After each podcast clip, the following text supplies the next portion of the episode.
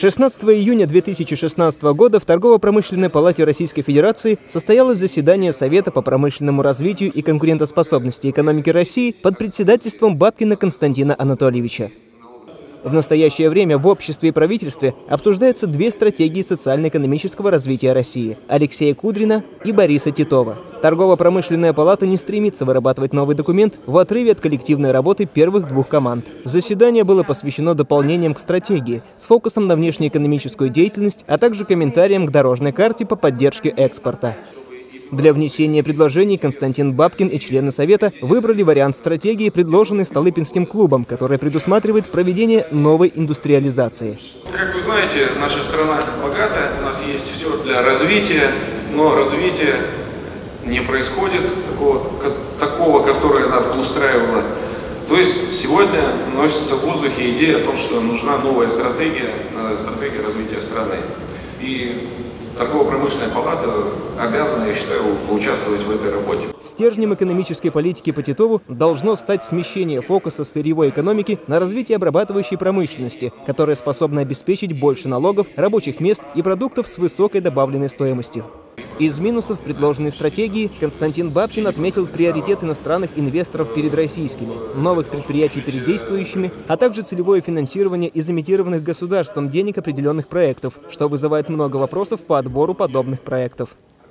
Константин Бабкин призвал, напротив, поддержать всех, кто жив, и уделить особое внимание внешнеэкономической деятельности. В качестве инструментов влияния на экономику предлагается вернуться к принципам, разработанным Дмитрием Менделеевым, которого мы знаем в роли великого химика, тогда как он внес значительный вклад в развитие национальной экономики. С его подачи был введен толковый тариф, который изменил подходы к внешней торговле и обеспечил двукратный рост национальной промышленности, продолжавшийся вплоть до 1917 года, когда правила торговли снова изменились.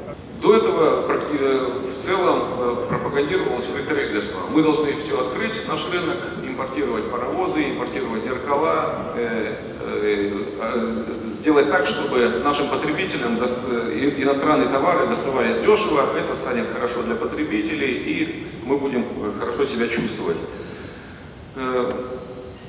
Менделеев сказал, нет, задача внешнеторгового тарифа – это не собрать денег, опять же, не влиться в мировую экономику. Главная задача внешнеторгового тарифа – это э, создание условий для развития обрабатывающих производств. Он выделил приоритеты. Э, он, его предложение состояло в том, чтобы выделить э, отрасли, которые в России имеют возможность, имеют условия для развития. Он предлагал проанализировать условия конкуренции между российскими э, предприятиями и зарубежными, э, проанализировать э, значит, перепад, проанализировать неравенство условий конкуренции и выровнять с помощью тарифа эти самые условия. В соответствии с принципами Дмитрия Менделеева, пошлины должны иметь возбуждающий характер, анализировать условия работы наших и зарубежных предприятий, и если у наших условия хуже, то защищать наших производителей от неравных условий с зарубежными конкурентами. Примечание автора. Предполагается, вероятно, что качество выпускаемой продукции сопоставимо с зарубежной. Интересно его понимание государственного протекционизма, который предполагает комплексные усилия для развития экосистемы, в которой работают, развиваются и осуществляют продажи производители.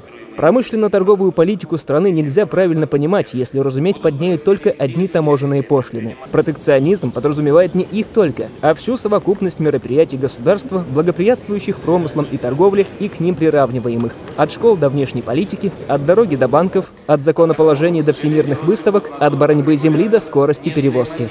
В отношении экспорта Константин Бабкин предлагает разделить подход к исчерпаемым и неисчерпаемым ресурсам, обеспечить дешевое национальное сырье, нефть, газ, топливо для нужд обрабатывающей промышленности, снизить акцизы на производство топлива и на добычу полезных ископаемых внутри страны и повысить экспортные пошлины на исчерпаемые сырьевые ресурсы.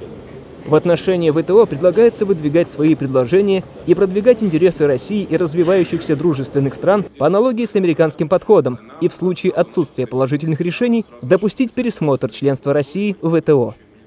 Шулятьев Игорь Александрович, доцент кафедры конституционного и международного права финансового университета при правительстве Российской Федерации, в одном из своих тезисов предложил придерживаться активной политики в отношении ВТО и рассматривать ВТО с точки зрения возможностей. У нас, к сожалению, и в основном акцентируют внимание на обязанностях.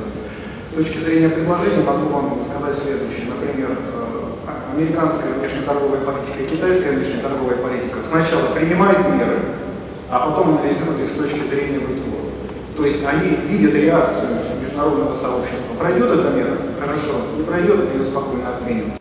Крупнов Юрий Васильевич, председатель наблюдательного совета Института демографии, миграции и регионального развития, призвал помимо защиты внутренней экономики России также поступательно действовать, придерживать существующих и потенциальных экспортеров, потому что мы не можем изолироваться от мирового хозяйства. И если не сможем продавать нашу продукцию за рубежом, то внутренняя промышленность не будет развиваться в должной мере. Чтобы мы присутствовали на мировом рынке, чтобы русские продукты, э, продукцию, прежде всего оборудование машиностроения, мы заставляли покупать э, все население земного шара.